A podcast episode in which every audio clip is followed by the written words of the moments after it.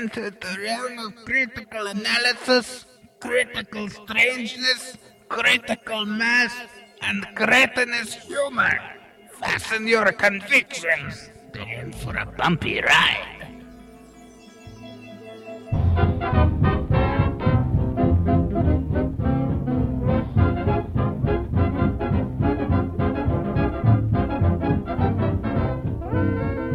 Hello and welcome to the Polyschismatic Reprobate Hour. Here with a face for radio and a voice for silent film, I'm Dan the Demented, and joining me this season are the missing links, Danny Shade, Hera Flea, and a number of others.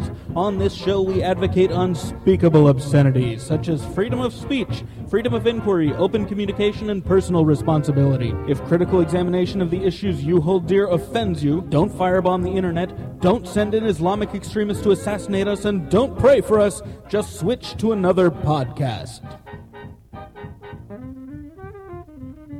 Hello, this is Dan the Demented. Owing to the fact that I just wrote thirteen and a half thousand words in one day, and I'm pretty thrashed, I'm not going to give you a fancy intro this week, but uh, just to bring you up to speed, if you haven't listened to the first half of the Richard Carrier interview on ancient science, you must go back, listen to it. It'll give you context for this one. Last time we dealt with the Greeks. This time we deal with the Romans. So, um, here you go.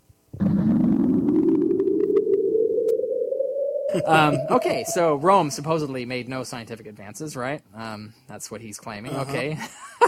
I'll just skip to Ptolemy. Uh, I'll talk about some of the other guys in a minute because we're, we're on that track right now. Ptolemy, okay. Ptolemy, one of the greatest mathematical scientists in the ancient world, achieved the highest level of advance in several fields, um, astronomy being one of them. He he improved on Hipparchus's theories so much that he could tell you, like if you give him a latitude and longitude, which also was something the Romans invented, he could tell you whether you would see an eclipse and how visible it would be and whether it would be a, a twenty percent wow. eclipse, a one-fifth eclipse or a full eclipse or whatever. Wow. So he, that's how accurate this was, and I think... And this it? is I, without I telescopes. Without... This is without telescopes. This is an important thing because we're using they're using data recorded over hundreds and hundreds of years, and when you have data points that far apart, you can do the averages out, and you actually eliminate a lot of error. So you can actually get a theory that's more accurate than your instruments in a sense, because mm. you know because because a lot of the errors of the instruments are washed out over time. You know, right. if, if you've got observations three hundred years apart.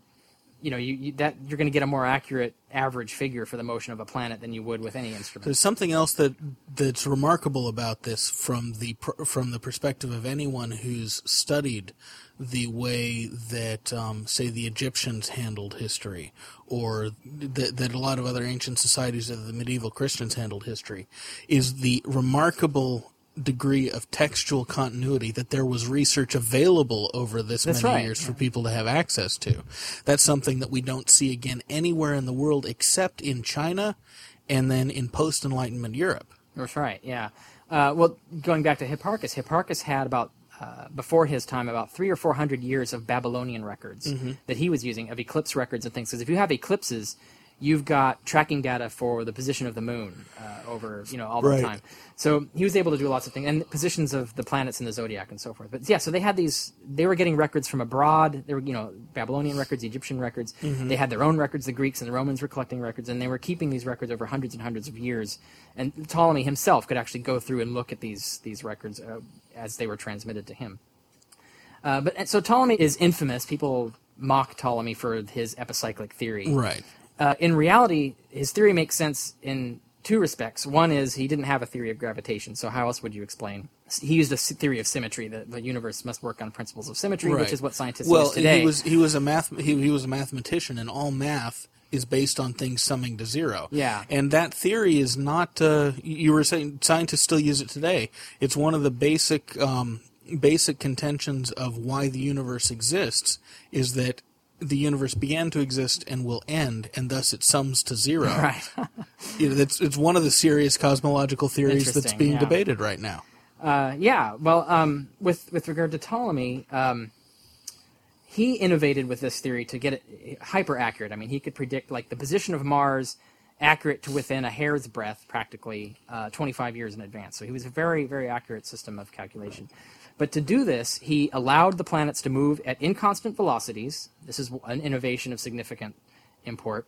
mm-hmm. and using off-center orbits with the epicycles. And when you right. actually, when you look at the epicycles and you actually track out the actual path of the planet, you know, if you ignore the epicycle itself, you just right. track the path of the planet, it's an elliptical orbit at inconstant velocities. So he's already halfway to Kepler. More than halfway and, yeah, to Kepler. And, and it's interesting to note that Copernicus found this disgusting. He thought it was absurd that you would have inconstant velocities and that the Earth wouldn't be at the center of the orbits. So Copernicus, everybody praises Copernicus for going heliocentric, but in reality he destroyed the two most important innovations that Ptolemy had. Right. Which is why his Kepler system, had to restore. Which is why his system wasn't adopted. That's right. Because oh, it was yeah. it wasn't useful. The the whole the whole reason that, uh, That's that right. you yeah, wanted Ptolemy's to be able to accurate, do that yeah. was because you needed to be able to predict the motions of the sun, the moon, and the planets in order to be able to tell when to plant your crops, in order to be able to tell when the best shipping seasons were, and that sort of thing. That's right. Yeah. And and Copernicus's theory was useless for, for all the right, things yeah. that you actually needed a theory for in in that historical context. Yeah, yeah. So it's so, so that you're saying they were actually being good scientists by rejecting yeah, uh, that theory, exactly. even yeah. though he was right in a way. Yeah, right. I mean, in, in light of what they knew at the time. Yeah, and when you look at Galileo, how Galileo is finally arguing for heliocentrism, he has data that the ancients didn't have. Right, and that's the important thing. That's why it's the turning point. Is Galileo before Galileo, heliocentrism wasn't necessarily the best theory. Actually, it's when the data was starting being to being gathered, starting being starting to be gathered by. Um, The telescope mainly. Uh, right. They're uh, getting sunspots, for example. Sunspots and the see, moons seeing, of Jupiter. Right. Seeing and seeing the shadows of the moons of Jupiter being cast uh, onto Jupiter right, itself, and, and the phases of Venus, and mm-hmm. so on. They're they're getting this this data that collectively made more sense, and when you combine that with what the heliocentrists were arguing, even in the ancient world, heliocentrism starts to look more plausible. Right. And that that's one of the things. Uh, That's important to note. And anyway, so Ptolemy made these advances, tremendously complicated, impressive advances in astronomy, but that's not all he did. He also did optics. He studied refraction and reflection, get, trying to develop, he was looking for mathematical laws to explain refraction and reflection. He's the first to develop an index of refraction that refract, things refract differently he, in different materials. Yes. Now, yes. So now he, uh, he had glass I, I'm, and water. I'm a, I'm a computer graphics artist. Mm-hmm. We still use Ptolemy's index of refraction. Well, actually, it's it's been in, it, it's been improved since his been time. Improved since uh, then, but... He the the equation is more complicated than he expected mm. because the uh, it's based on uh, trigonometry. So it actually the degree of refraction changes more at certain angles than, than, than gotcha. others. Uh, he hadn't gotten there yet, but he's the first to actually start mapping out that, okay, it refracts differently in glass than in water. It refracts mm-hmm. differently in air. What? And what's so, the uh, life expectancy of someone like that? It just seems like he was so busy. Like, yeah. how, how could one guy do all this yeah, stuff? Yeah, Did well, they these guys were clearly, you know, these were geniuses. Um, life expectancy for an elite at the time, I mean, surpri- assuming you survived long enough to be an educated scholar, so, you know, if you, you survive puberty, uh, your life expectancy could be in the vicinity anywhere from fifty to eighty years. Um, oh, okay. And a lot of these, these great then. geniuses probably lived to sixty or seventy in that vicinity. Galen himself, I think, uh, lived to eighty-three or and something. And Archimedes like lived to, I think, sixty-two, was it, that he was finally killed? It's, yeah, something like that. But, of course, he wasn't killed by old age. Right, right. and they And they usually start younger, too, right? Uh, yes, absolutely. Uh, Galen was starting his surgical work at sixteen, I think. He finished medical school and, and was out wow. you know, gaining fame as a great surgeon at the age of sixteen. Um, Ptolemy almost certainly was as well. Um, but anyways, yeah, so he's studying refraction and reflection and trying to develop mathematical laws to explain how things refract and reflect. In his refraction studies, and unfortunately we're missing the last book of it, uh, but right where he starts to talk about convex and concave lenses. Yes. Really? Yes. He's, start, he's You're measuring. Shitting me. Yes, he's measuring refraction through curved surfaces. Right where he starts talking about it, so we know he's talking about it. That's where the manuscript cuts off, and we're missing oh. the whole last part of the book. So we don't know if he actually got to inventing a telescope or a microscope. Well, or he was on his way. I mean, glass. A telescope isn't as simple a device as people think. I mean, a telescope. I mean, they had refracting and reflect or refracting lenses for hundreds of years before they figured out yeah, that what, you could make a telescope be, out of them. Because all you need to do to make a rudimentary telescope is hold one lens at arm's length and another lens of the right That's shape right. At, near your eye. The key thing is the right shape, because you have okay. to have the focal length of the lens has to reach the alternative lens. Of course, you right. can do it with reflecting mirrors, too, which is a, a reflecting right. telescope. Uh, but um, it's that's the problem, is you have to get them polished just right to get refraction angles right. So you have to know, and you have to even think that you should do this. I mean, why would right. that even occur? If, if you trust the histories, where the first guy who developed a telescope It, he didn't invent it. It was kids playing with lenses, just joking around and playing with lenses. Really? Accidentally made one. And then he said, oh, I could make money off of this. And he sold it to Napoleon's armies. I think there's something like, not Napoleon. Uh, he sold it to uh, whoever the, it was the, someone whoever the, the Dutch. Long it was, before Napoleon. It was, it was up in up in Holland, wasn't it? Yeah, but I think he was selling it to whoever was marching around the world at that okay. time. I don't remember who it was, but uh, in Charlemagne. It was a little late for Charlemagne. No, no, much later. Yeah, much later. It's uh, we're talking uh, fifteenth century, I think. Uh, okay, or, it's too early for Leopold. Um, I don't remember. I, my my my Holy Roman yeah, Emperor. Yeah, I'm I'm not spot on on that period either. But that that's the that's the story, quote unquote. Right. I don't know uh, if that's just the story or if that's actually right. what happened. Uh, but the point is, is you know they had they had glasses, for example. They had spectacles for hundreds of years before anyone thought, oh, you know, you mm-hmm. can make a telescope out of this. And then of course the microscope was the same thing. It's not right. an obvious invention, but nevertheless they knew that you could get things to magnify through lenses. Mm-hmm. Uh, and Ptolemy was trying to figure out a mathematical theory of this. So you could say, had things not gone to hell in a handbasket after Ptolemy, the telescope probably would have been invented within one or two hundred years of his time had science progressed so, uh, as it had been before him. So I've got to ask then, things going to hell in a handbasket. Now, um, Gibbon blamed yeah. it on Christianity. Right, that's not correct. And the Christians blame it on the Romans being too interested in gladiatorial contests. Yeah, um, their immorality in general. Right, yeah. their immorality. My understanding is that it was due to an unsustainable economic problem in the Roman Empire, which was that they got so good at conquering new territories and acquiring new slaves that when they ran out of places they could easily conquer, they didn't have the influx of cheap labor in order to keep the economy going. Yeah, that that's not that's not true either. Theory okay. either. I mean, whether there was, for example, I mean, we have the same problem where, where if you have shrinkage and enlargements of the mm. labor force, an economy can absorb that, actually. Right, so right. That, that's not really a plausible theory so for what, anything. what was it that actually that, well, it, that kicked I mean, Rome really, over into its really descending it, yeah, spiral? It was, it was the third century, third century A D, mm-hmm. uh, and what happened was uh, the real underlying problem was the lack of a, a, a well-formed constitution. They didn't have peaceful succession of power. Right, there was a civil a war every time That's that right, an yeah. emperor died. Um, yeah, unless there was one period, the, the period of five great emperors, where the emperors didn't have their own native son, so they adopted the best man for the right, job. Right, and that was the Julio-Claudian right. dynasty. No, no, it was after no? that. After it, that, No, okay. it starts with Trajan. Uh, oh, okay. So it's Trajan, Hadrian, and on uh, to Marcus Aurelius is the last one. Okay. That's the greatest period. Uh, before that, yeah, you had uh, dynasties, and so the dynasty created stability. Mm-hmm. But when there was no son left or uh, the last guy in the dynasty was such a degenerate, that then you right. had and what ha- yeah, and what happened after after Nero? They went and they killed his heirs so that there wouldn't well, be another yeah. Claudian on the yeah, throne. Yeah, but that's the case where Nero was such a degenerate or such an awful leader. Right. You, you, basically, you have the situation where the son of the son of a great leader, you're you're, you're getting re- regression to right. the mean, where the leaders are getting worse and worse. So it's, it's a bad system. It's regression a, past the yeah, mean. Yeah, yeah, it's a bad bad way to do it because eventually, if you go by primogeniture, if you go by birthright, you're guaranteed to get a shitty leader, and that's going to cause problems. Right, because the, the the things that make the original leader great are things that the, the children don't have to go through because... Well, there's that as well, but also just statistically, the odds that the child of this guy is going to be the best man for the job right. is small, whereas during the period of five great emperors, they were looking for the best man for the job. So the pool so then they of would opportunity... Adopt, they would adopt right. him into the family right. to create so, a dynasty. Exactly, they would create a dynasty, gotcha. So it would always be the dynasty of the best man.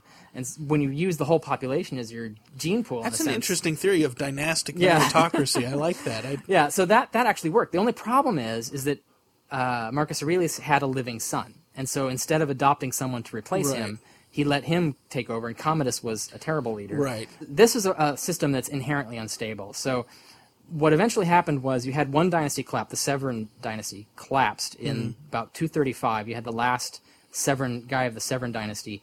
And then you had a civil war, which would tend to happen. Mm-hmm. But the problem is that this civil war didn't end. It kept going and kept going and kept going. You had about thirty or forty emperors in the period of fifty years, a constant state of civil war over that period of fifty years, empire-wide. Now, and if then, you imagine, if you and, think and of that, our civil that, and war... And that ended with the rise of Constantine, right? Uh, well, it ended with Diocletian. Diocletian, okay. Which is important. That's an important point with the Christianity issue, which I'll get to. But um, if you imagine our Civil War, the American Civil War, imagine mm-hmm. that that had lasted fifty years oh. with constant assassinations Th- there of, wouldn't of be anything left of the continent. Like, yeah, the president's constantly being assassinated and replaced. Like, so you have a new president like every few years. Right, with the kind the kind of shit that happened in, in Europe in the late Middle Ages. Right, so you, you're, it would be hugely devastating to the society. It would be extremely difficult to recover. Mm-hmm. especially if you don't know what the right thing to do is to recover from that. Right, what because happened, every time a new emperor comes in, the rules change for how the economy works because well, they institute is, their own laws, their own taxation policies. This is where it gets. Sort of this thing. is where it gets really bad. At the end of this fifty-year civil war, um, up during this period, the currency was running on a fiduciary value. So they actually had fiduciary currency. Right. Fiduciary value means that the value of the coin is not the actual metallic value of the coin. It's the, the coin itself has inherent intrinsic value based on how valuable the coin itself is. Right. So like, that's like our dollars. They're made of paper. They're not really worth right. anything, but they have a fiduciary value that, that right. people want the dollar, then it supply right. and demand. Right, it, it's a scorekeeping system. Right, yeah. It's, it's, it's based money. on how much demand there is for the dollar. Right. It invents the value for the dollar, which is how everything works. But uh, when you have the whole currency system that way, it is vulnerable to loss of faith in the currency. And that right. happened so that you had a massive depression. The value of the currency dropped hugely. So that you so had similar a to what depression. happened in the Weimar Republic. Well, yeah, and imagine you had fifty years civil war here, immediately followed by the Great Depression. Oh, boy. Yeah. Uh, the United States would be done for. I mean, you would know. Yeah. I mean, it, well, be... we've seen what happens. That's how you get uh, Nazi Germany. Well, yeah. Good analogy. And that's how exactly. we got That's exactly how we got Nazi that's, Germany, yes, by the well, way. That's exactly what happened in the Roman period. Diocletian took over at this point with an absolute iron fist. And he basically created the Roman Empire on the model of fascism as we think right. of it now, where it was he was a god to be worshipped as a god, a mm-hmm. huge separation between classes, Uh, complete, absolute, there's death penalty for everything. Um, right. And one of the worst things he did, which he thought was the best thing he'd do, but of course we know economically is the worst thing, is he created fixed price controls. Oh, that'll do In it. In order to try and prevent the plummeting currency, he created draconian price controls mm-hmm. where it was execution. You would be killed for violating the price controls. So uh, this oh, is the boy. worst thing you can do yep. for an economy, right? So basically you you've just, you set up a... a terrible degenerate society that that's it's the worst possible design of a society you could have. And what happens after he set up this great fascistic sucky society, mm-hmm. a Christian emperor succeeds him. So right. so you have Constantine, Constantine. And the Christians inherited the fascistic system, said, hey, this is great. We can use this system to support our religion and our church. And so you had mm-hmm. basically medieval fascism. Yeah. And, and contrary contrary to the popular myth, Constantine was not a deathbed convert. He was raised a Christian. Well, yeah, I mean, one can debate as to how serious he was, but right. he, he understood the value of the church as a means of power, mm-hmm. so that he understood that, well, he was the one who started transferring wealth right, from right, the right. No, no, I mean, you, you can't you, you, you can't tell, you know, the, the condition of the man's heart. That's but, right, yeah. But yeah. he was raised by uh, he was raised in the Christian tradition. That's and right. Whether he was devout himself or not, yeah. he knew the church from his childhood. That's right. And politically, he threw his his his weight behind that's it. That's right. He threw his well, whole his whole plan well, Richard, behind it. You said that they inherited the fascist right. society, and then you said the Christians took hold of that to use. Um, didn't you say before that it was the other way around? That the well, no, this you got to remember that the damage has already been done. It's the pagans that have screwed things over, basically, at this point. Uh, not okay. because they're pagans; it has nothing to do with religion. That's one thing. Is it's it's a big red herring. Religion had nothing to do with the collapse of the Roman Empire. It had nothing to do with any of this. It was just bad government, lack of a constitution, and. They had an oral constitution that they weren't following. This is one right. thing: is, is violating the constitution wantonly for personal gain. Right, and um, that started with the um, appointment of Julius Caesar as dictator for life. It really did, yeah. It, now, my Roman history is a little yeah. shaky, but if I recall Roman law correctly, the first major violation of the constitution by the Senate was the appointment of Caesar as dictator for life rather than right. dictator for That's X right. number of years, right. which was allowed under the constitution. Yeah, yeah, you're right. Of course, he was immediately assassinated. But right.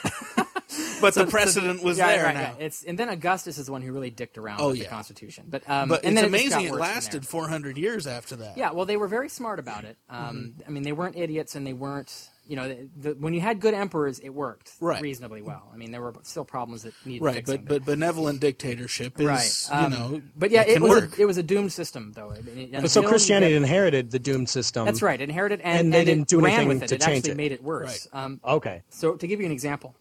Constantine. Constantine basically created the concept of the peasant. He passed a law that said all free farmers that are renting land are now bound to the land. They cannot leave it. They cannot change jobs. And they have to give a certain oh, amount of man. their wealth to the landowner. That, that right there guarantees yes. the fall of Rome. Yeah. The, the, the irony of this is those that this was a law that was supposed to reinforce the freedom of the common man.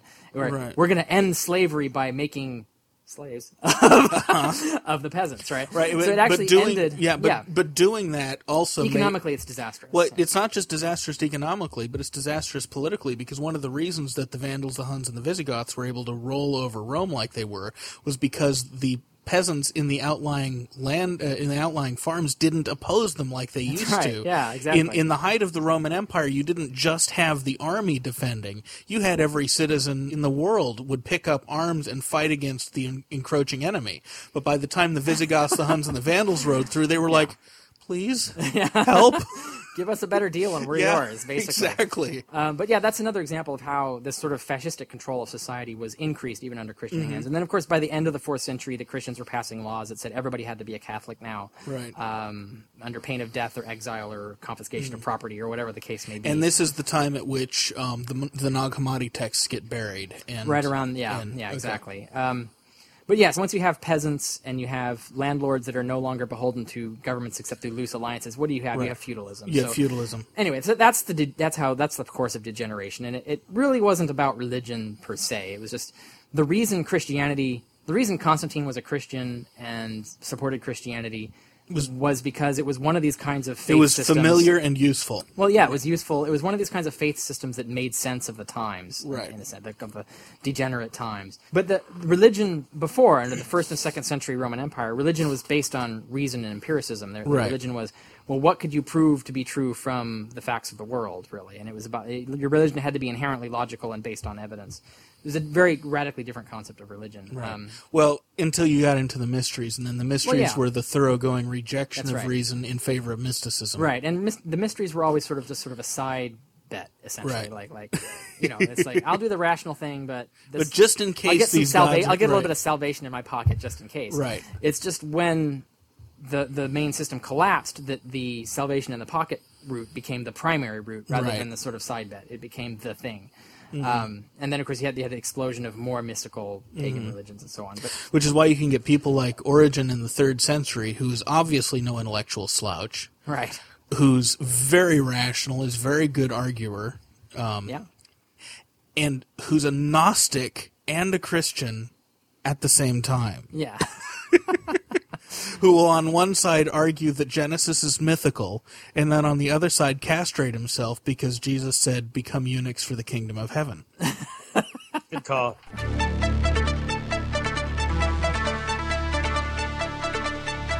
Hello, this is Hera Flea, daughter of Heretic, bringing you this pre-Gothic edition of the Reprobates News.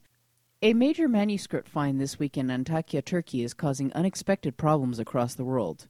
The library buried under the ancient city of Antioch yielded a historian's treasure trove, including one scroll featuring, quote, illustrations and amusing anecdotes regarding the lives of the Julio-Claudian dynasty. The scrolls allegedly detail the horrific escapades of emperors Tiberius and Caligula, including a number of events that later showed up in the works of Suetonius.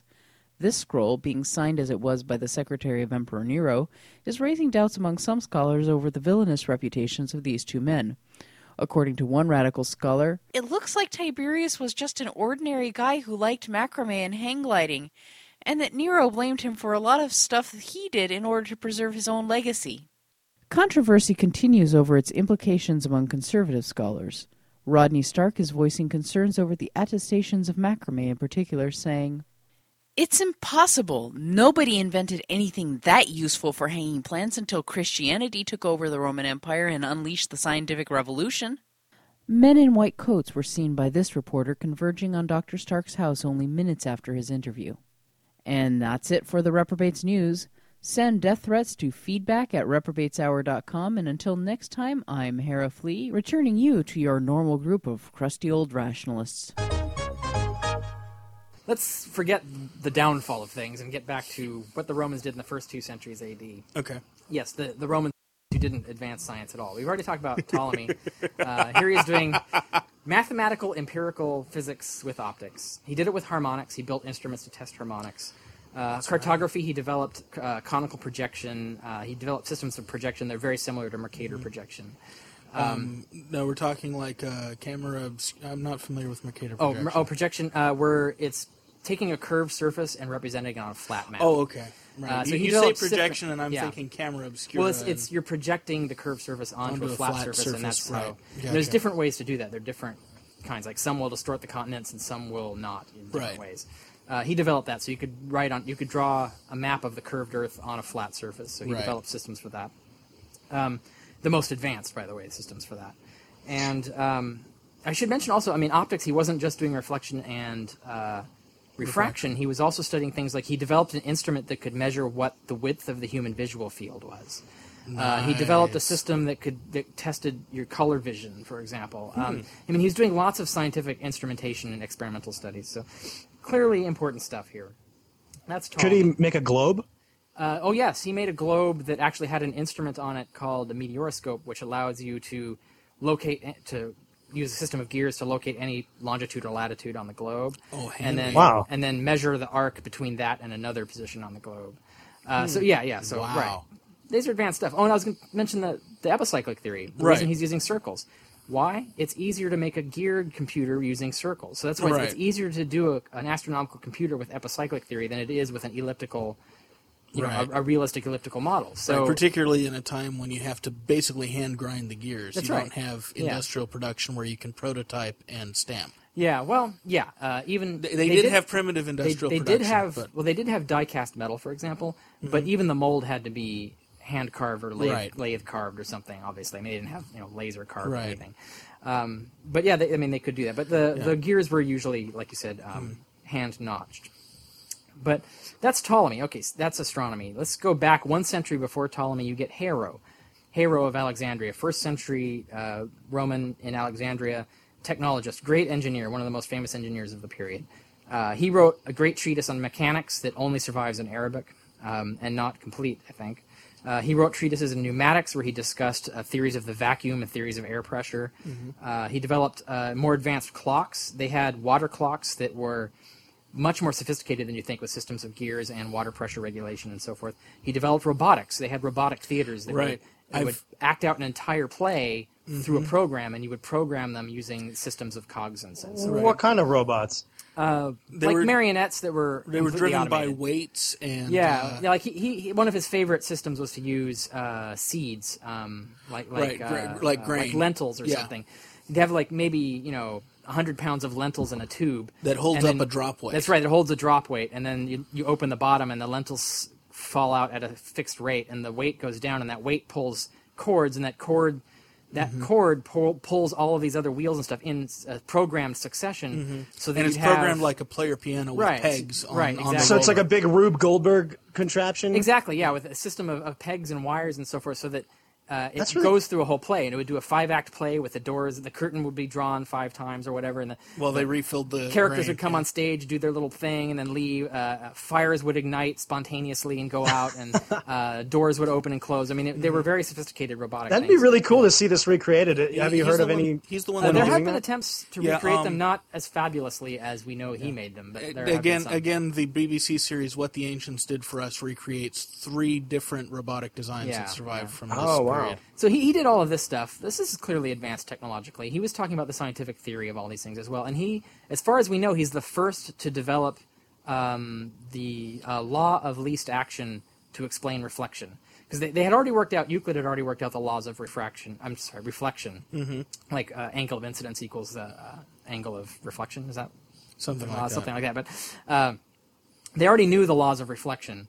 Uh, he developed a theory to explain why those were the laws of reflection, why things reflected that way rather than some other way. Right. And the reason is the, the law of least action, which is light takes the path that is short. It requires the least amount of time, I think, is the mm-hmm. least amount of time to get to its destination. And if you work that out geometrically, it's, it's it, bouncing. You, you end up right. with the laws of reflection. Um, so here, so here we have scientific laws. We have scientists doing this sort of thing. Ptolemy, by the way, took that and explained refraction as also a law of least uh, mm-hmm. of least action. Right. Um, and because he, he actually did argue that light travels slower in materials mm-hmm. than it, in certain materials. So it, it travels at a different speed in glass. That's why it refracts differently in glass, right. which we now know to be true. Mm-hmm. Um, but that's why it refracts. So so here this this is some pretty advanced science it, it that's going is. on here. Um, Dioscorides. Uh, there's I heard there's one guy who's a famous uh, botanist, famous study, uh, famous historian of botany, history of botany, and he says that uh, Dioscorides was the most advanced pharmacological botanist and mineralogist of until about the sixteenth century. He says that, that about like it's about the fifteenth and sixteenth century, his manual on plants and minerals was the most advanced science on the subject up to that time. So here, this is a Roman, uh, and he talks specifically in his treatise about how You can't just rely on hearsay. You've got to go out. You've got to test these drugs. You've got to see them in, in the field. You've got to see what they look like because they look different in different seasons. Uh, and so you, you, he's talking about empiricism here. So it's it's very much an empirical, exploratory scientist. Um, and then Galen. I'll end with Galen. I mean, like I said, this is just a small selection of these guys. Oh, yeah. But uh, Galen, he did medical science more advanced than anyone up to the time. So he, he was dissecting and doing physiology and anatomy. He took Herophilus one further, and he pro- he his one of his specialties was the vocal system. He studied all the muscles and nerves responsible for speech, and all, all the organs and everything from the where it ends in the brain to all wow. the organs, the, the tongue, the lips, the, the the larynx, everything. He studied all of that and did vivisection experiments on animals to show to prove that voice comes from a specific center in the brain. And therefore, and because voice was associated with reason, and reason is the soul, therefore he, he reason conclusively, must. And he, he argues it against this this old philosopher who is still mm-hmm. maintaining that it's in the heart. And he uses this thorough dissection and vivisection experimental method to refute scientifically this philosophical position that the, the mind is in, in the heart.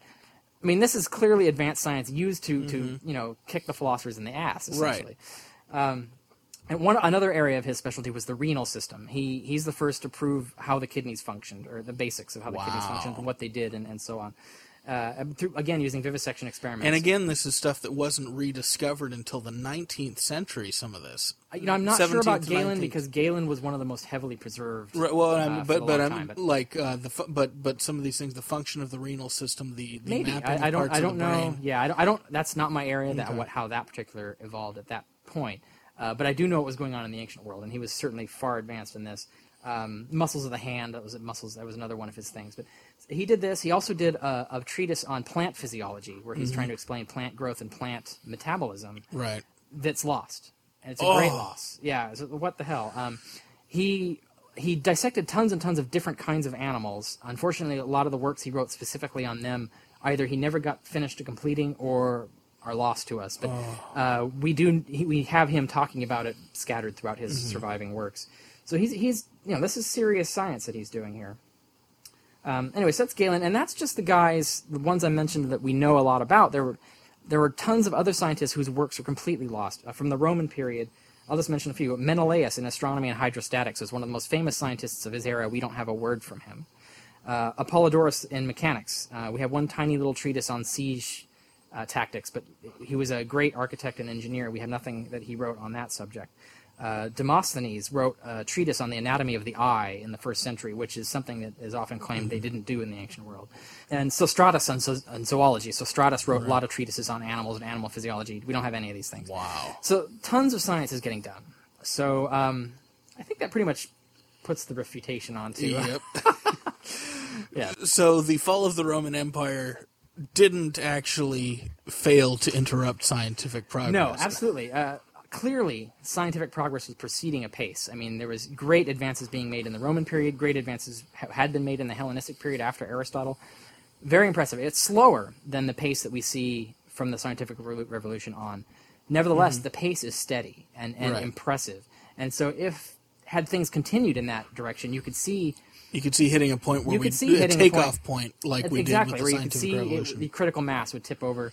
You like you'd get the telescope. Once you get the telescope, or yeah. the printing press, or something like yeah, that. When, you telescope, see... the printing press, the microscope. Then you've got the tools for an astronomical takeoff, like we've had right, exactly. for the last five hundred years. Well, I think it's also a misnomer to assume it has to be in astronomy. Our scientific right. revolution was led in astronomy, but not really, because there was also Harvey. Uh, there was also Boyle.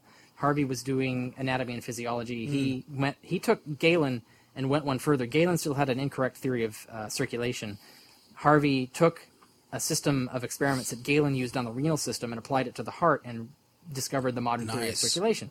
So w- w- why couldn't there have been a Harvey in the third century or the fourth century? There could mm-hmm. have been had things not you know gone to hell. So why is it that you think um, the reason that Stark claims he's advancing this thesis is that the fact that science arose only in the post-Christian West and nowhere else in the world, or wherever else it arose, it was domesticated so quickly that it failed to change the culture like it did in China. And in China, they had the beginnings of their scientific revolution, and then it was contained by mm-hmm. top-down edict. You know, they burned all the ships, and they said, well, you can do science, but you can't publish. So, so, so Stark and, and, and some other popular historians, um, and definitely apologetic historians, see there as um, see the fact that it came only in the post-Christian West right. as needing an explanation. That's right. That'll encompass um, the fact that it flourished and then died in the Islamic world, and that it never rose mm-hmm. in the East, even though the East didn't fall as far as the West. That's right. Yeah. Or that um, you know that the Chinese had all the tools for it, but they never actually did it. Yeah.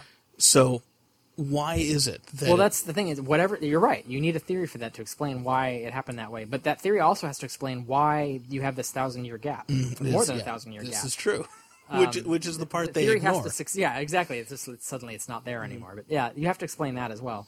I mean, I think basically when you look, and I have been doing this, so you look mm-hmm. at the scientific work that starts appearing about the fifteenth century, mm-hmm. um, fifteenth century, sixteenth century, it starts to look a lot like the second century. I mean, it, the sorts of reasoning, the sorts of arguments and debates, the way they're going about things, the values that they're pursuing. So we start off two hundred similar. Years basically yeah. before we I, left off. And while in my forthcoming book, uh, The Scientist in the Early Roman Empire, one of the theories that I develop is that science only flourishes. It might not flourish at the same pace in all societies, but it will flourish and continue to make progress, eventually achieving a scientific revolution, if the society or enough people in the society embrace certain scientific values and have the liberty to pursue them. What values are those? Um, well, curiosity has to be a moral good. It, mm-hmm. You have not only a moral good, but something worth pursuing. It, it, right.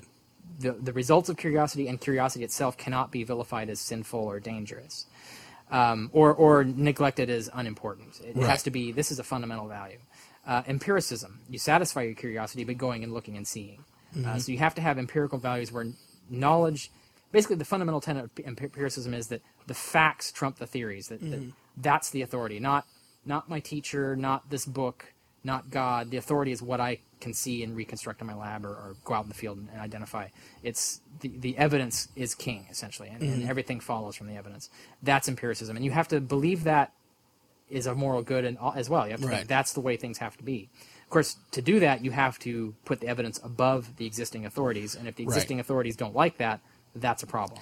And the third value is belief in progress, the belief that you right. can make progress and that it's valuable, it's worthwhile mm-hmm. to make progress. And that's really good. Yeah, and there was a dominant school of thought through medieval Christianity. It's very well articulated by Umberto Eco in a lot of his books because mm-hmm, yeah. he's a fabulous medievalist. Yeah, yeah. Um, that the search for knowledge is blasphemous by itself because it implies that God did not give us that which we need to know. Yeah. And that the best that a good scholastic can hope for is inspired recapitulation that recontextualizes the knowledge that God has given us into the current circumstance. That's right, yeah. You already start to see this in Lactantius and Eusebius. Lactantius, end of the third yes. century, Eusebius, early fourth century. I haven't read Lactantius, but it's definitely um, there in this Eusebius. Is, I, I'll have a whole chapter on this in my forthcoming book, but uh, where it shows that they're specifically arguing that if God wanted us to know it, he would have told us already. Right. Uh, and if God hid it, obviously he hid it for a reason, so we shouldn't be looking. Mm-hmm. It's right. just vain and, or it's and like pointless. The, the apocryphal story, which which isn't true, by the way, um, about when um, when the Muslims burned the Library of Alexandria, which we don't know if they did.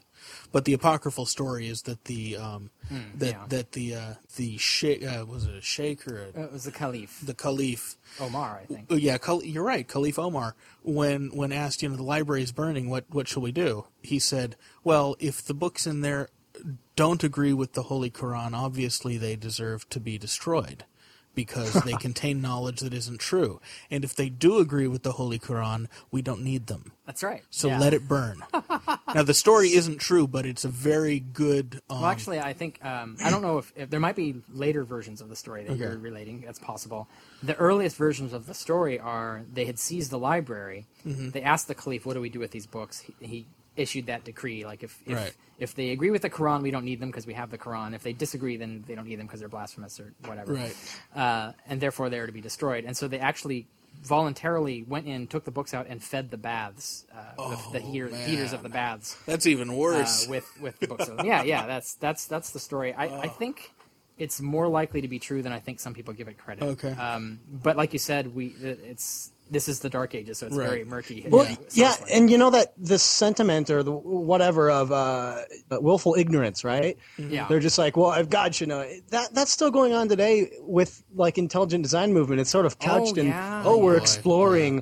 But really they're just trying to find gaps and say, oh, you know, obviously this couldn't have happened by accident. So it, God had his own reason for doing it. And it's it's really the same sort of attack on science. Luckily, it's not the mainstream, I guess. Yeah. Well, yeah, we're fighting against yeah, it. Yeah, we're exactly. hoping it doesn't um, become the mainstream. It. Uh, but yeah, do- anyway, so that's the theory is that, that mm-hmm. whatever intellectual blocks, economic blocks, other things were getting in the way of reabsorbing and re-championing these pagan values of curiosity, uh, empiricism, and progress, those were put on hold or or pushed down below they other gradually values. Broke you know, down. Even if they weren't denigrated, they just right. weren't taken up in the way that other values were pursued. Right. The, the, For that and, and, and, and a lot of things happened in the late Middle Ages that, you know, like the Black Death and like the invasion of the Mongols, mm-hmm. that literally cleared the ground of a lot of the old guard intellectuals. Yeah, and then there's also um, the West started was getting on a better situation economically right, right when the East was collapsing, and at that time a lot of manuscripts started filtering west, right, uh, and um, of ancient science, right. And, so, and then there was the conquest right. of Toledo.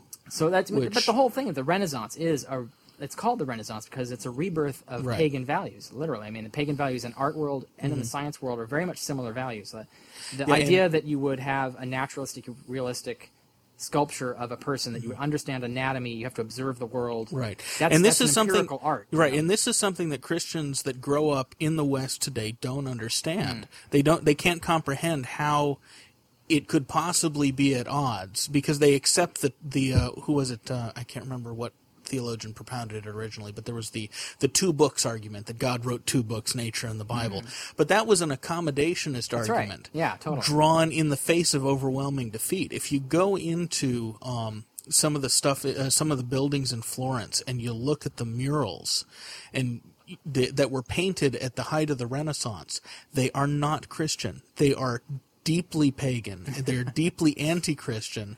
Christian themes appear in positions of ridicule.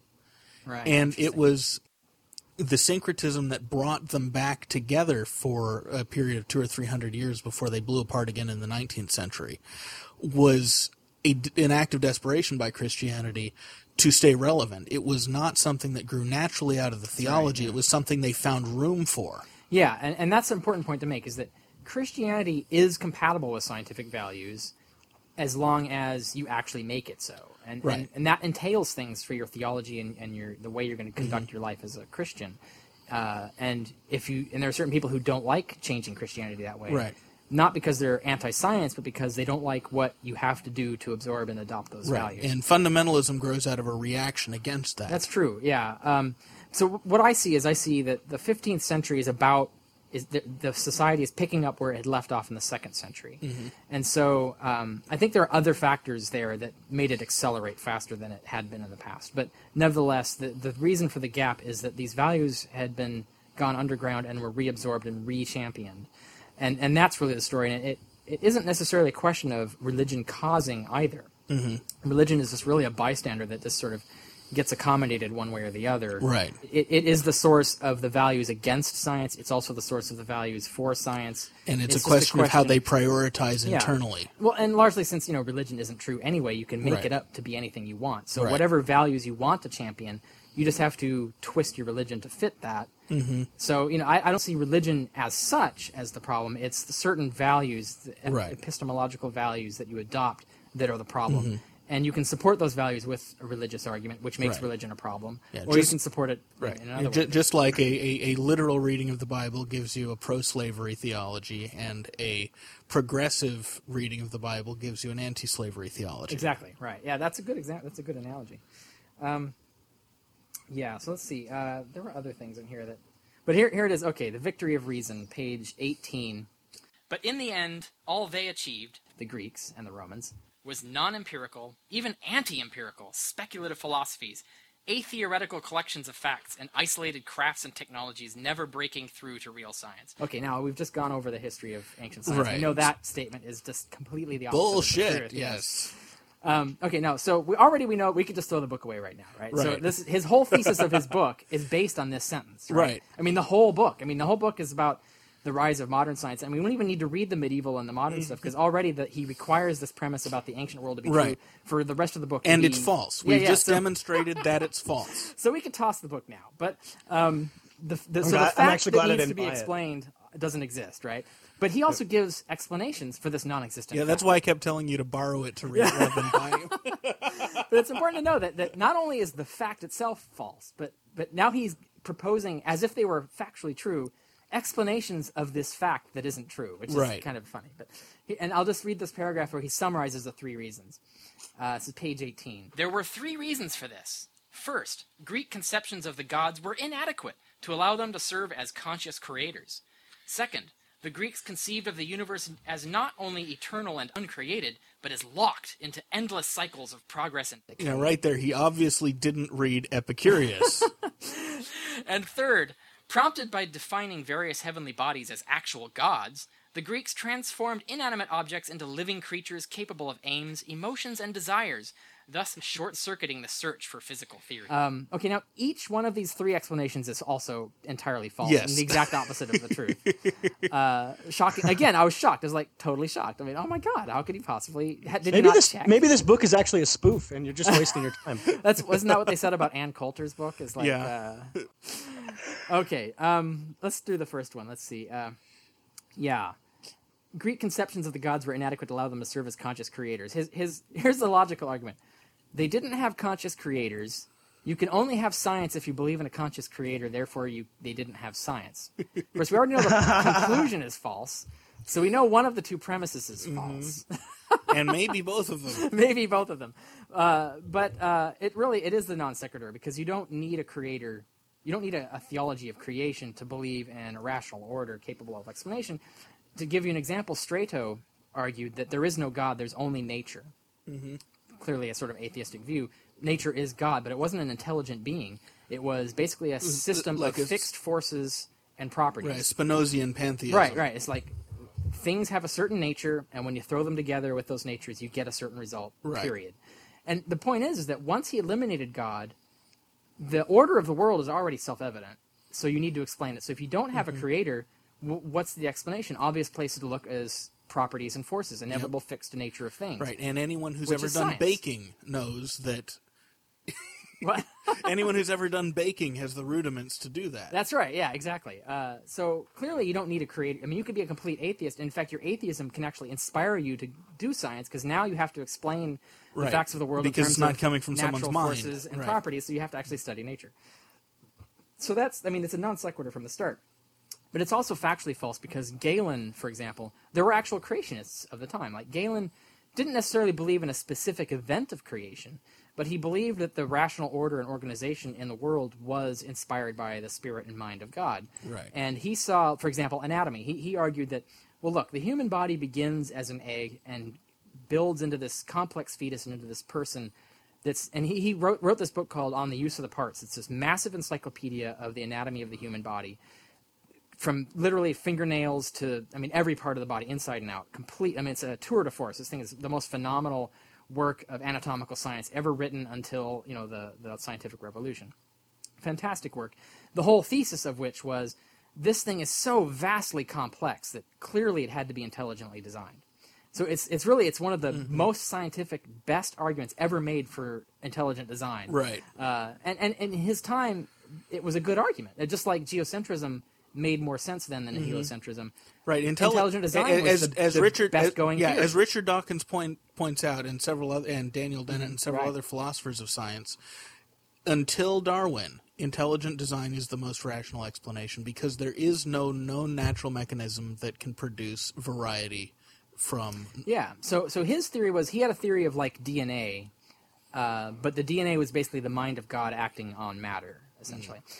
But the point is, is he didn't have a fixed creator creating out of nothing six thousand years right, ago. He had what what he would be called progressive an, creation. Right, yeah, an, an active intellect building bodies and things. Right. But it's the same thing, and it inspired him to do this vast, complex, brilliant science. So I mean already so here the facts are wrong. I mean, they did have creation mm-hmm. concepts. Um, and the logic is wrong. You don't need creation concepts anyway. Right.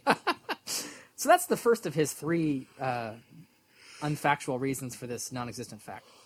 Um, the next one was, uh, let's see, what was it? Um, oh, yes. Oh, I love this sentence. This is one of my favorites. On page nineteen, for his second reason for why the Greeks didn't have the science that, in fact, they had.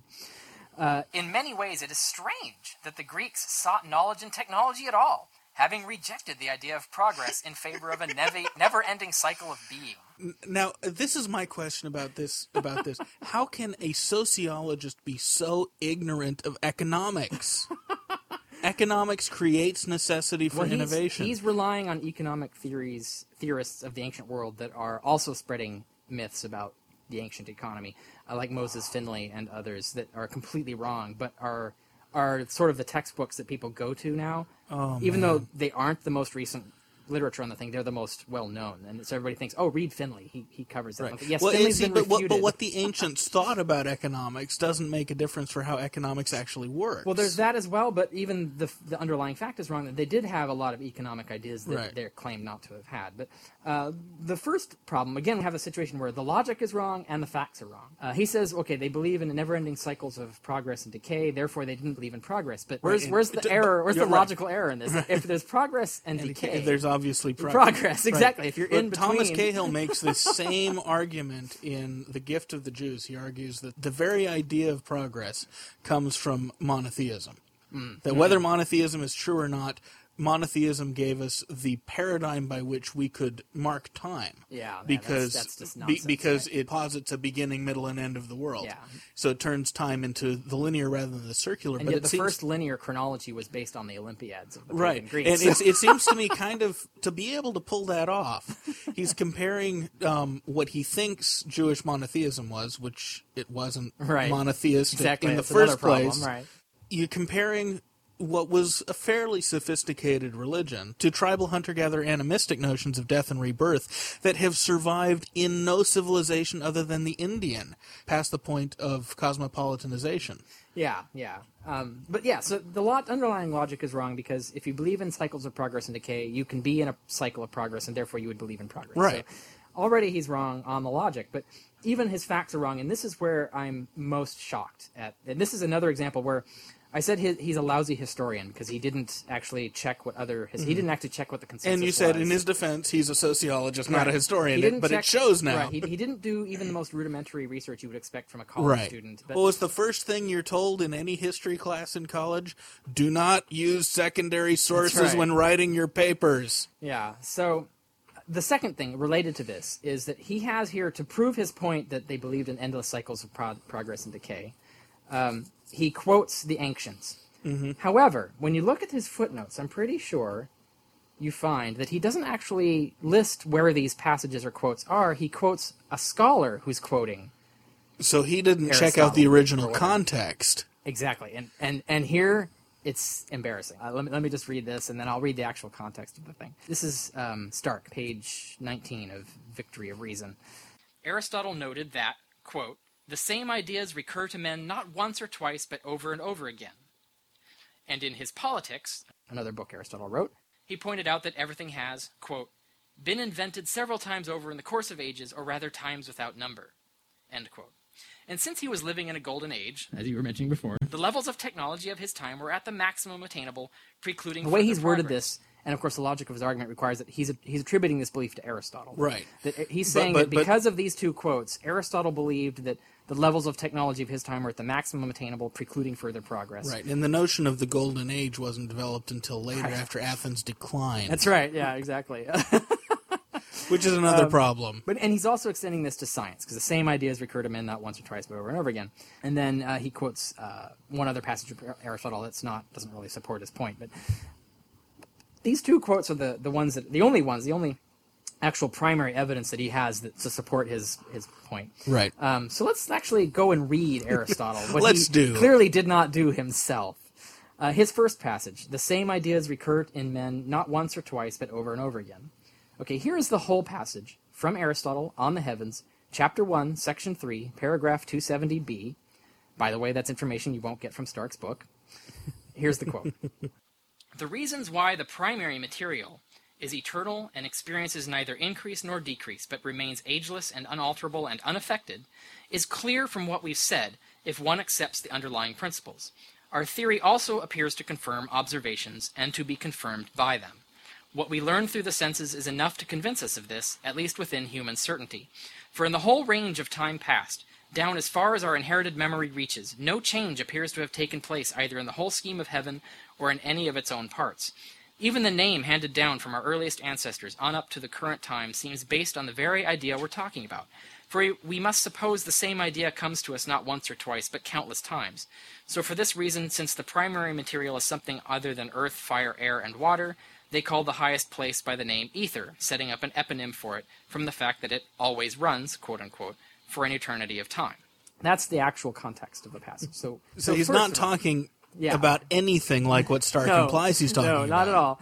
First of all, but Aristotle. They call that quote mining, right? Yeah, yeah, yeah. But, yeah, it's but, quote mining. But he isn't the one. Note that he isn't the one who's done the quote mining. He's quoting another scholar who who is basically lying to Stark. You know, Second not, degree quote but, mining. Um, He's basically, uh, yeah, he's using someone who quote mined, not right. realizing they quote mined. But he would have known they quote mined had he done his proper work and actually checked the original context.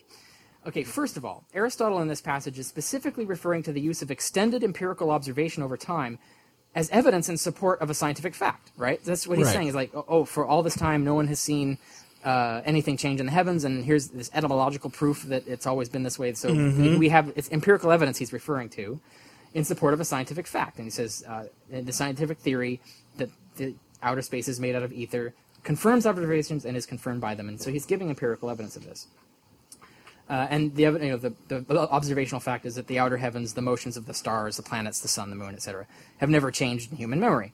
So he's empirically arguing for his theory to explain this observational fact, that the heaven has never changed, because it's a fundamentally different material than everything else. Now, he was wrong in, about this. Uh, in fact, he was refuted, as I mentioned before, by Hipparchus, who observed a supernova and realized, oh, things do change in the heavens. Right. And we have there were several other treatises written attacking Aristotle's argument for the fifth element, for the ether, uh, against this idea that nothing changes in the heavens. So mm-hmm. we don't have a, any of these treatises. Um, oh, I, you want to hear another tragic story? Is Hipparchus wrote a treatise on gravity that also doesn't survive. Anyway. Oh, um, oh see, I'm going to be all depressed. A treatise on gravity, and... mind you, mind you, that we have a quote from where he's talking about Uh, a parabolic arcs uh, right. projectiles where mm-hmm. it, it goes up, it loses energy, loses energy, loses energy, then it and zeroes then out, and, and then it gains energy, energy gains energy, yeah. and, fa- and then falls. So um, anyway, we don't have that book, but I would oh. really, really, really like to read that book. Anyway, well, I, I don't know. I've got a, so much shit in my basement right now. It's likely that I might have one of those ancient lost documents. Wouldn't be too surprised. So well, you, you would I'll get around to looking for it. Man, see if. If time machines ever do yeah. become possible, man, I'm going back to Alexandria and yeah. plundering. But here, but here we have an example of progress being made by observational evidence against an observational argument using data that was acquired after Aristotle. So refuting everything Stark is talking about. We've got scientists mm-hmm. gathering data after him, refuting positions of Aristotle and everything. Um, and also Aristotle says that previous thinkers had probably deduced the same conclusion from the same observation, and therefore they coined the word ether. So when he says that they thought of the same ideas over and over again, he says, well, the same people, they observed the same things and they came up with the same theories. Right. Well, duh. Yeah, yeah, obviously. So that's not a theory like that. That has nothing he's to do with not, whether there can be progress. Right, he's not saying that all intellect is recapitulation. Right, yeah. He, he's not even really talking about a cyclical uh, theory of history. Right. Either. I mean, he does elsewhere, but it's the periods of cycles are, are vast. Uh, so clearly Stark never actually read the passage. But so let's look at the other one, the second one. Um, everything has been invented several times over in the course of ages, or rather times without no- number. And he goes on to say, therefore, Aristotle believed that technology is right. done. Okay, this, this one is especially humorous. Um, here's the actual passage from Aristotle, Politics, a title of a book that should have teed you off immediately. Chapter seven, Section ten, paragraph thirteen twenty-nine b, slightly abridged. I have here just, so just the essential points. It seems it is not a new or recent discovery among political philosophers that the state ought to be divided by class and have public meals. So we must suppose these and other things were discovered many times over a long period, or rather countless times, for it seems the necessities of life teach men what's useful in and of itself, while it is reasonable to expect an increasing refinement and improvement of those things established at the start. Therefore, one must rely on what has already been adequately discovered, but also attempt to seek out what remains to be discovered. All right. So now, he's just is, talking about a very specific insight. Well, he's not and, saying all knowledge. He, worse. He's, he's making the theoretical point that is exactly contrary to what he's yes. being quoted as saying. First of all, Aristotle is specifically referring to political organization, not technologies or scientific knowledge of any yep. kind. Secondly, Aristotle is even more specifically, as you noted, referring to two political inventions in particular, the development of a class system and of public meals, both of which he traces to, uh, and elsewhere he traces to long past civilizations in Crete, Italy, and Egypt. Thirdly, he doesn't say these and other political structures were invented cyclically, or that no progress could be made, or had been made. Uh, and fourthly, when he says these things have been reinvented many times, all he means is that necessity is the mother of an invention. In fact, he, he yep. actually says almost very that, you know, necessity is the mother of invention. And therefore, wherever certain necessity arises, we can expect to find men inventing what is necessary mm-hmm. to deal with it again and again. Duh. Yep.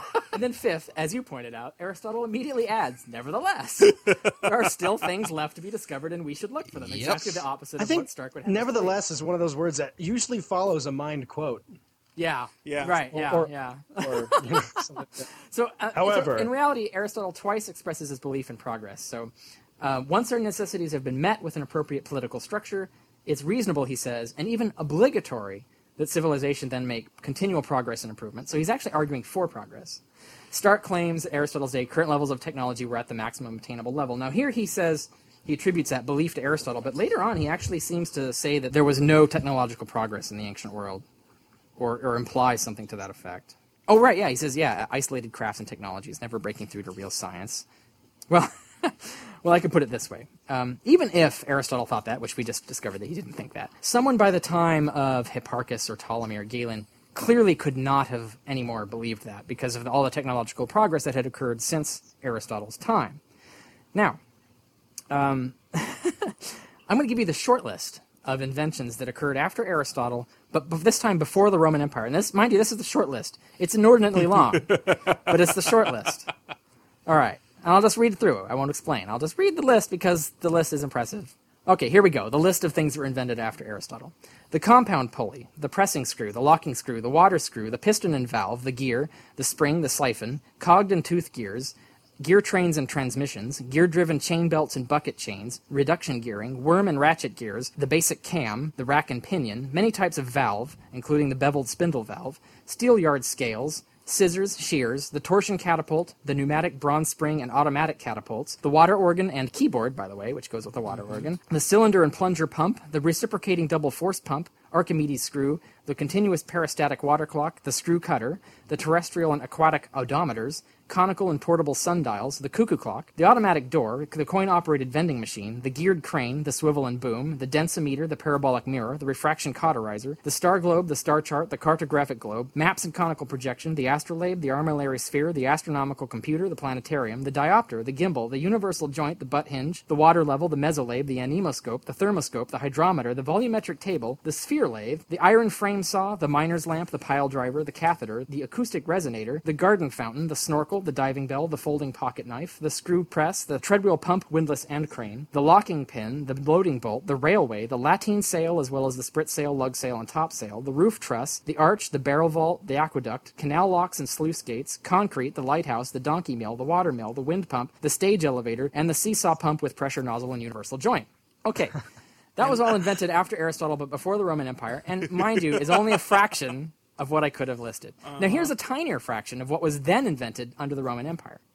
Hydraulic concrete, the grappling harpoon, the metal frame in-swinger catapult, the hippo sandal, the horseshoe, the four-horned saddle, the dual-beam vertical loom, the horizontal loom, the rotary lock, otherwise known as a deadbolt, the padlock, the rotary padlock, screw fasteners and threaded nuts and bolts, folding chairs, tables, and lampstands, artificially heated hothouses, wheeled cold frames, coiled pipe heat exchangers, the hand-powered bread-kneading machine, the carpenter's plane, the pantograph, the rotating turret, conical roller bearings, the cylinder block, force pump, soap, the chimneyed shaft furnace, the fish farm, the hypocaust, otherwise known as central heating, mm-hmm. the boiler room, blown glass, rolled glass window planes, double glazing, uh, double glazing frosted glass, the swing frame window, the suction cup, the piston syringe and retractable needle syringe, public clock towers, municipal maps, the screw and gear speculum, the dental drill, the bone-setting machine, the water-powered sawmill, the mechanized ore mill, the automated hammer, the ox-powered harvester, the grafting drill, and the heavy-wheeled plow.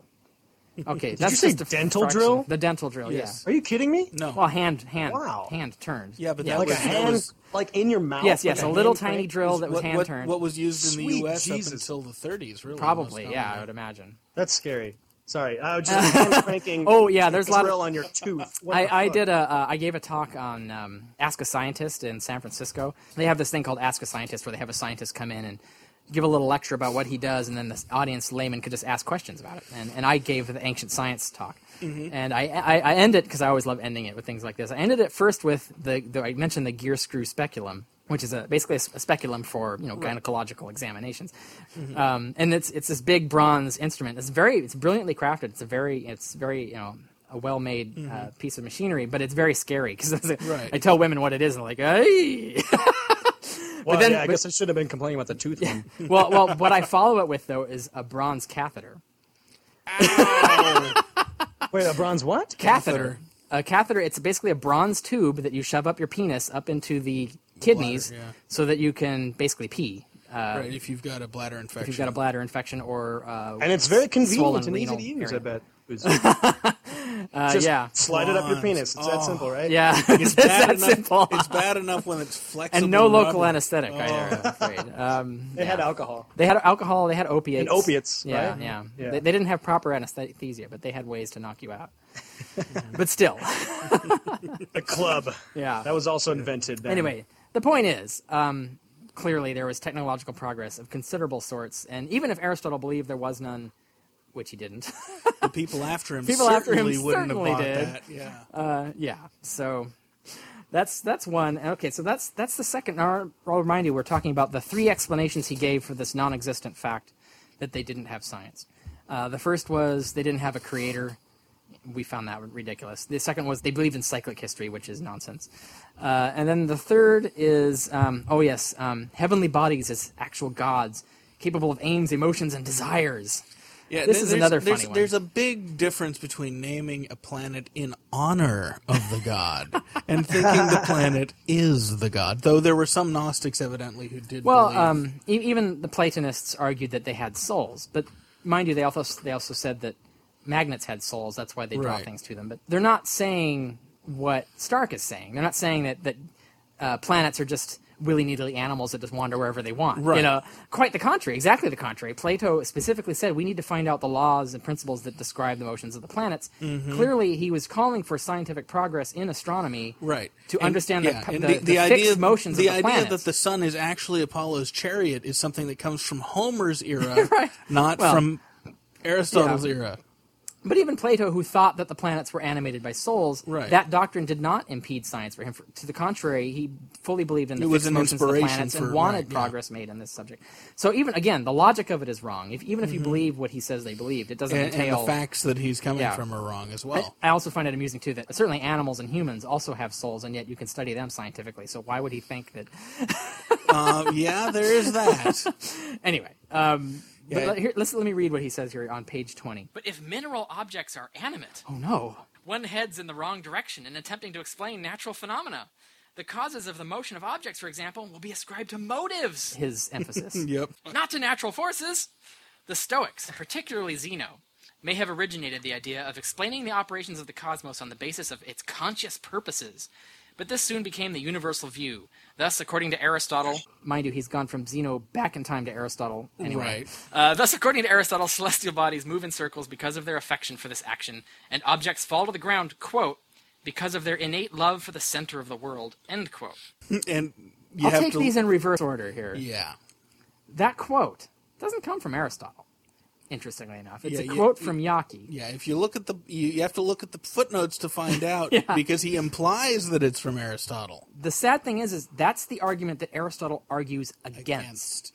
That's actually the view yep. uh, of of objects of magnetism and gravity that Empedocles advanced, and Aristotle specifically argues against it in his treatise On the Heavens, where he's arguing that if fixed forces and principles do so, that, that things move according to their innate natures. So if you understand their innate natures, you'll understand why and how they move. Which is science, right? Right. So the irony is he makes it look like Aristotle said this, when in reality that's the thing that Aristotle was arguing against and abandoning, and therefore setting the stage for all future scientific right. progress. But in it's what world. Jaki is saying that yeah. Aristotle said. I, I, you know, I didn't check to see that, but I wouldn't okay. be surprised because Jaki makes uh, says a lot of bullshit like that. Yeah, okay, so that's nonsense. The Zeno thing, the, the Stoics, this is especially ironic, that the Stoics were some of the leading scientific uh, minds interested in understanding the fixed forces and principles in the universe. They, instead of saying that motives cause things, mm-hmm. they were actually talking about, well, you know, when the moon, because uh, the, they, they were big fans of the lunar-solar tide theory because it helped right. them support astrology. Because if the moon and the sun could affect things on Earth... They could obviously but they were, affect yeah, your they, life, they were studying right. things like how shellfish uh, change in volume with the positions of the moon. Wow, um, that's and, very and, yeah, subtle. So they're doing, the yeah, they're doing lots, which is true. And they're doing a lot of things like this to support their theory that there were fixed forces acting on the world. Mm-hmm. Clearly they're doing science, so this stuff about Stoics is complete nonsense. Uh, and, yeah, so and, and again, th- that worldview he's ascribing to them is one that only operates in very primitive animistic cultures. Yeah, truly. And even to the extent that the Stoics explained everything as the acts of God. For example, mm-hmm. they, they had a theory of, they had a pneumatology, had a theory of the Holy Spirit that's right. very similar to what the Christians adopted, mm-hmm. which is that God's Holy Spirit permeates the whole universe, and it's the force that binds everything together and makes everything go the way it does. You sound like Yoda. Yeah.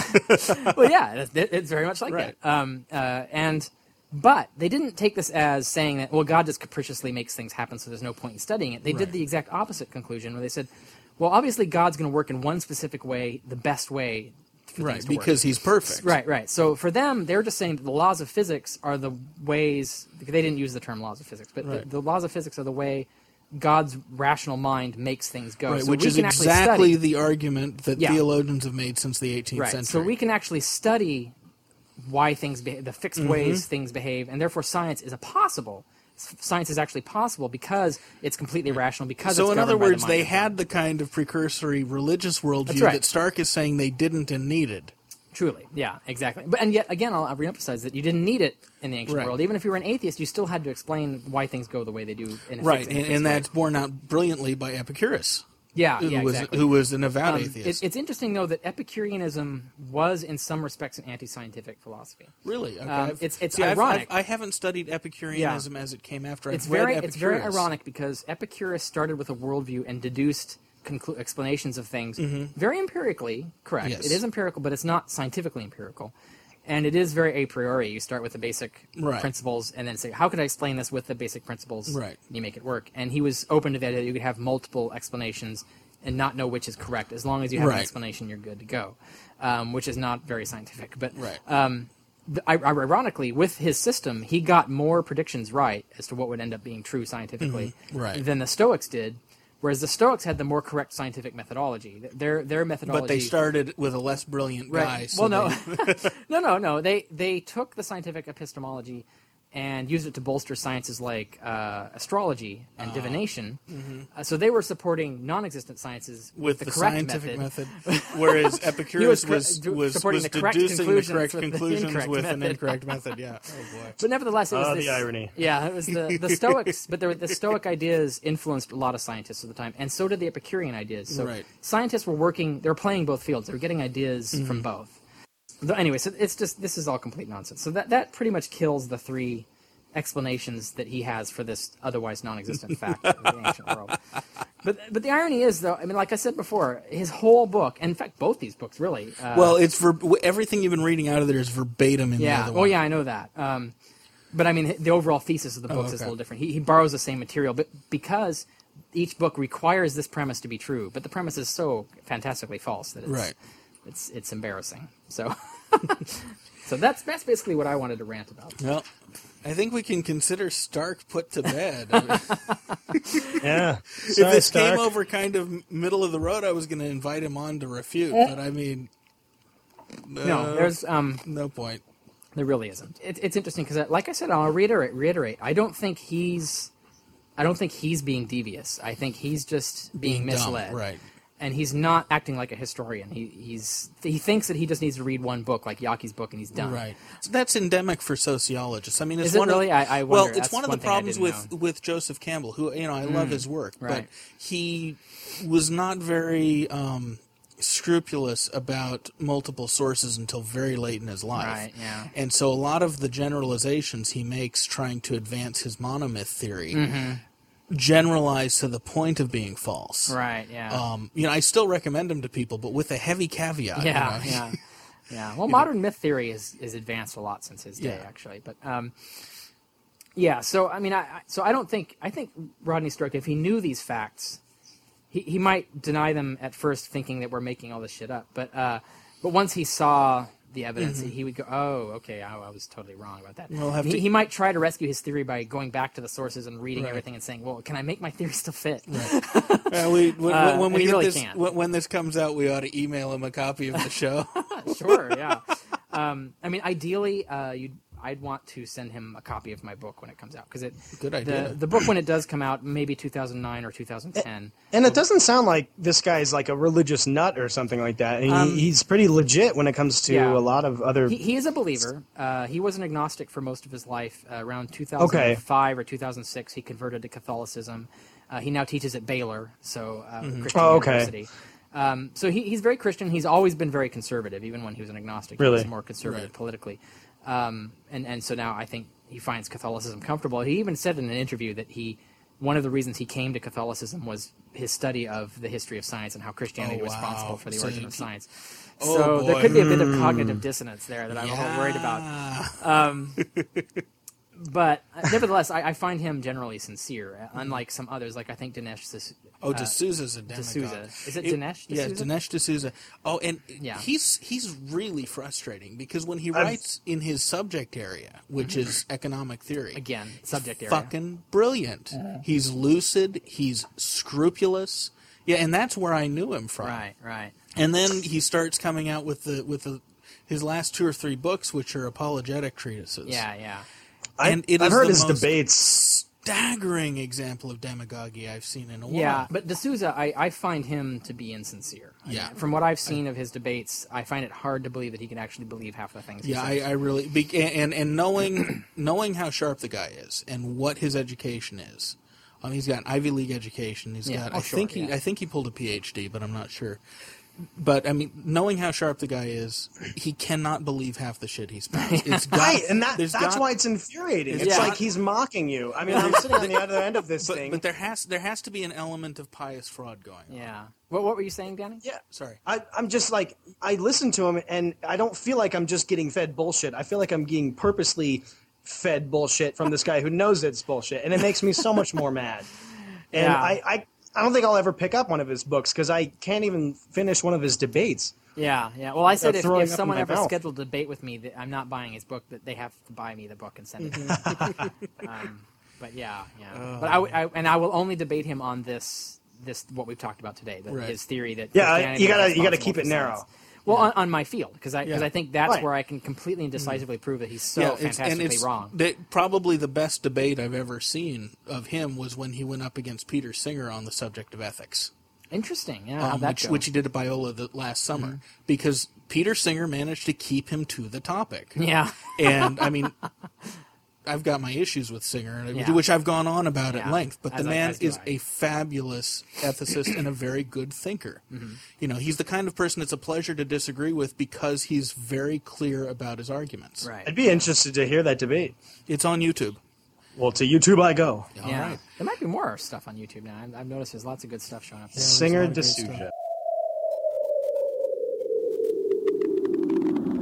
And that's it for our discussion on ancient science with Richard Carrier. He will be on at least one more time this season talking about various things in his subject area. In the meantime, if you want to hear or read more of his stuff, you can find his books Sense and Goodness Without God, a uh, pocket worldview, on Amazon dot com, as well as his brand new book, Not the Impossible Faith, an Inquiry into Christian Origins.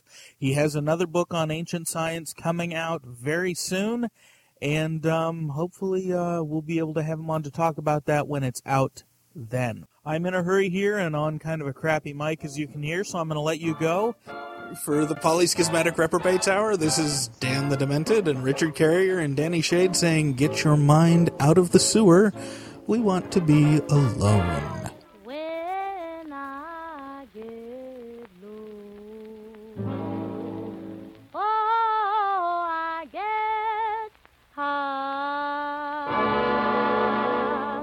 The Polyschismatic Reprobate Hour is produced at Artistic Whispers Productions in Castro Valley, California, and is mixed by Kitty Nakian. This program and its contents are copyright two thousand nine Artistic Whispers Productions and are distributed under a Creative Commons Attribution Non-Commercial No Derivatives three point oh license. In a world where zombies and humans coexist... If it wasn't for the government, none of this would be happening. We'd all be wiped out. Dead and gone, and that's the kind of world I'd rather be living in. And clones are used for food. The first time I saw myself being eaten, words cannot describe what was going through my mind. One man will do the unthinkable. I'm going to help the next one escape. And uncover a secret that will change our world forever. That's insane. Why on earth would you want to do that? The Zombie Chronicles. The first ever full-length podcast fiction novel by James Meltzer. Let me tell you something. When you see a six foot, two inch, two hundred fifty pound reanimated corpse come at you wearing nothing but a football helmet and his rotting schlong bouncing from side to side, you run. Now casting at w w w dot james meltzer dot net. Somewhere in the bottomless pit of my memory, the scream is still going.